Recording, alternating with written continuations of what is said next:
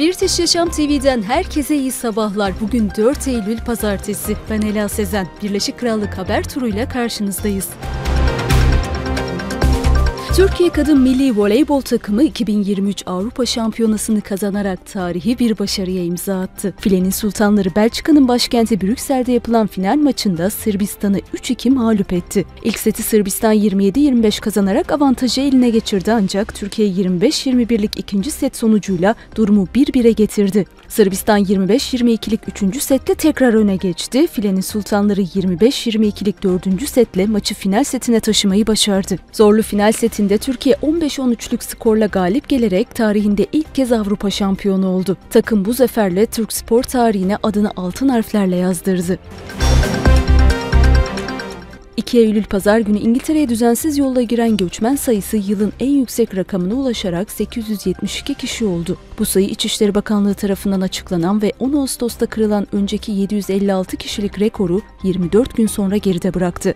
İngiltere'ye sene başından beri Marş Denizi üzerinden kaçak yolla giren toplam düzensiz göçmen sayısı 2 Eylül itibariyle 20.973'e ulaştı. Aynı hafta 28, 30 ve 31 Ağustos'ta 1 Eylül tarihlerinde hiçbir göçmen girişi tespit edilmemişti. İngiltere'de Temmuz ayında çıkarılan yasa dışı göç yasasıyla yeni gelen düzensiz göçmenlere sığınma başvurusu hakkı tanınmıyor. Bu göçmenler 28 gün içerisinde kendi ülkelerine veya güvenli 3. ülkelere sınır dışı edilmek isteniyor. Şu anda İngiltere'de bulunan göçmenler ise yüksek maliyetler gerekçe gösterilerek otellerden alınarak gemilere veya askeri tesislere taşınıyor. Şimdiye kadar 2000 göçmen askeri tesislere, 39 göçmense bir Stockholm gemisine yerleştirilmişti. Ancak gemide lejyonella bakterisinin tespit edilmesi üzerine bu göçmenler otellere geri taşınmıştı.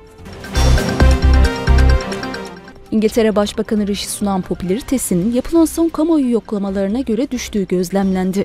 The Observer gazetesine göre Muhafazakar Parti'nin yaz boyu suç, göç, sağlık ve eğitim gibi belirli politika alanlarını merkeze alarak İşçi Partisi'nin zayıf yönlerini vurgulamaya çalışmasına rağmen bu strateji sunağın onay oranlarını yükseltemedi. Son Opinion anketine göre Sunak'ın net onay puanı son iki haftada %24 olumlu, %49 olumsuz oranla %-25'e düştü. Savant anketinde de yalnızca %32'lik bir kesim Sunak'ı en uygun başbakan olarak gördüğünü belirtti. Bu Temmuz ayına göre 2 puanlık bir düşüş anlamına geliyor. İşçi Partisi lideri Sir Keir Starmer ise %39'luk bir oranla en iyi başbakan adayı olarak değerlendiriliyor. Bu Starmer'ın dördüncü kez üst üste muhafazakar başbakandan daha fazla onay aldığı anlamına geliyor. Kamuoyunun %29'u ise en iyi lider hakkında kararsız kaldı. İki parti lideri de bu kararsız kesimi kazanmayı hedefliyor. İşçi Partisi genel seçim eğilim yoklama anketlerinde %46 ile Muhafazakar Parti'nin 17 puan önünde yer alıyor. Starmer'ın net sempati puanı eksi 1 iken Sunan puanı eksi 20. Bu da son ayda yaşanan 6 puanlık bir düşüşü temsil ediyor. Diğer kabine üyeleri de popülarite kaybı yaşıyor. Tesco'nun CEO'su Ken Murphy, mağaza çalışanlarına karşı şiddetli saldırılarda yaşanan artış nedeniyle çalışanlara vücut kamerası teklif edileceğini açıkladı. Şirket geçen yıla göre fiziksel saldırılarda üçte bir oranında artış gördü. Murphy çalışanlarının maruz kaldığı kötü muameleyi yürek burkucu olarak nitelendirdi. Britanya Parakende Konsorsiyumu ise parakende sektörü çalışanlarına yönelik taciz ve saldırıların COVID-19 pandemisi öncesine kıyasla neredeyse iki katına çıktığını belirtti. Bir sözcü pandemi parakende çalışanlarına yönelik şiddeti ve kötü davranış seviyelerini normalleştirdi dedi. Vücut kameraları olası saldırı ve taciz olaylarını kaydetmek için kullanılacak. Böylece yasal işlemler daha etkili bir şekilde yürütülebilecek. The Independent'ta yer alan bir habere göre İngiltere'de Muhafazakar Parti'nin cömert bağışçılarından Muhammed Amersi önümüzdeki seçim öncesinde İşçi Partisi'ne bağış yapacağını açıkladı. Bu Rishi Sunak'tan desteğin azalmakta olduğuna dair son işaret olarak nitelendirildi. Amersi, Muhafazakar Parti'ye toplamda 750 bin sterlin bağış yapmıştı. İngiltere'nin büyük bölümünde suç ve işsizlik dahil büyük sorunlar yaşandığı için İşçi Partisi'ne bağış yapacağını belirtti. Bu durum İngiltere'nin siyasi sahnesinde dengelerin değişmekte olduğuna dair bir gösterge olarak değerlendiriliyor. Bu hafta İngiltere'de sıcak hava dalgası bekleniyor ve yılın en yüksek sıcaklığı olan 32.2 santigrat dereceyi görebileceği belirtiliyor. Okulların açıldığı bu dönemde Eylül ayının başlamasına rağmen ülkedeki birçok yerde yaz havası hissedilecek. Yüksek basınç nedeniyle özellikle güney bölgelerde sıcaklıkların hafta ortasında 30 santigrat dereceye kadar çıkması bekleniyor. Sky News hava durumu sunucusu Joanna Robinson'a göre kuzey bölgelerde de genellikle 27 ile 29 derece arasında sıcaklıklar görülecek. Robinson hafta boyunca en yüksek sıcaklıkların nerede olacağı konusunda günlük değişiklikler olacağını ancak zirvenin muhtemelen çarşamba veya perşembe günü olabileceğini belirtti. Haftanın ilerleyen dönemlerinde sağanak yağış ve gök gürültüsü riski artacak ancak birçok yer önümüzdeki hafta sonuna kadar sıcak kalacak. Octopus Enerji, Shell'in İngiltere'deki enerji birimini satın almayı planlıyor. Bu satış gerçekleşirse Octopus Enerji, İngiltere'nin ikinci en büyük enerji tedarikçisi olacak. Yılın son çeyreğinde tamamlanması beklenen anlaşmanın düzenleyici kurulundan geçmesi gerekiyor. Yüksek müşteri memnuniyeti puanlarına sahip Octopus bu anlaşmayla müşteri sayısını yaklaşık 6,5 milyona çıkaracak. Shell'in M enerjisi parakende işini elden çıkarma kararının bir parçası olan bu anlaşma ayrıca elektrikli araç şarj istasyonları için daha fazla uluslararası ortaklığı incelemeyi de içeriyor. Octopus ve Shell anlaşmanın mali detaylarını açıklamayacaklarını belirtti.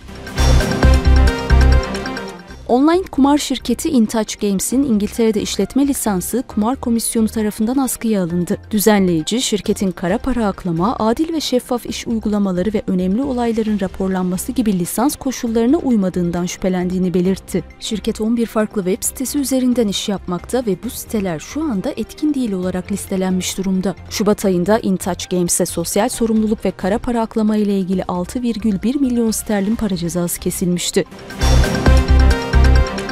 Londralıların yaşam maliyeti son 10 yılda önemli ölçüde arttı. Yeni bir analize göre Londralılar temel faturalar için 2010 yılına göre yılda ortalama 10 bin pound daha fazla harcıyor. Bu artışın en büyük sebebi konut maliyetleri. Kiracılar şimdi yılda ortalama 18.418 pound ödüyor. 2010'da bu rakam 13.270 poundtu. Ev sahipleri ise yıllık ortalama 7.322 pound'dan daha fazla ipotek ödemesi yapıyor. Çocuk bakımı ve enerji maliyetleri de önemli ölçüde arttı. Çocuk bakımı maliyeti yılda neredeyse 4000 pound, enerji fiyatları ise 1400 pound arttı. Buna karşın maaşlar yükselen maliyetlere ayak uyduramadı. Belediye Başkanı Sadık Kağan bu baskıyı hafifletmek için uygun fiyatlı konutlar, ilkokul çocukları için ücretsiz yemek gibi önlemler alındığını belirtti.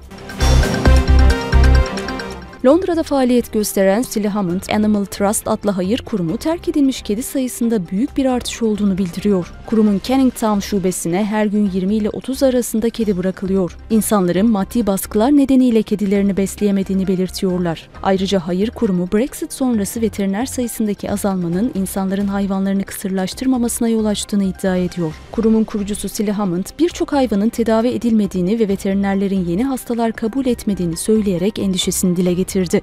1990'larda yabanileşmiş kedi popülasyonunu kontrol altına almak için kısırlaştırma klinikleri işleten Hammond, İngiltere'deki durumun o zamandan bu yana tekrar kötüleştiğini belirtti. Britanya Veterinerler Derneği 2019'da 1132 olan Avrupa Birliği ülkelerinden gelen ve İngiltere'de yaşayan veteriner sayısının 2021'de sadece 364 olduğunu belirtti.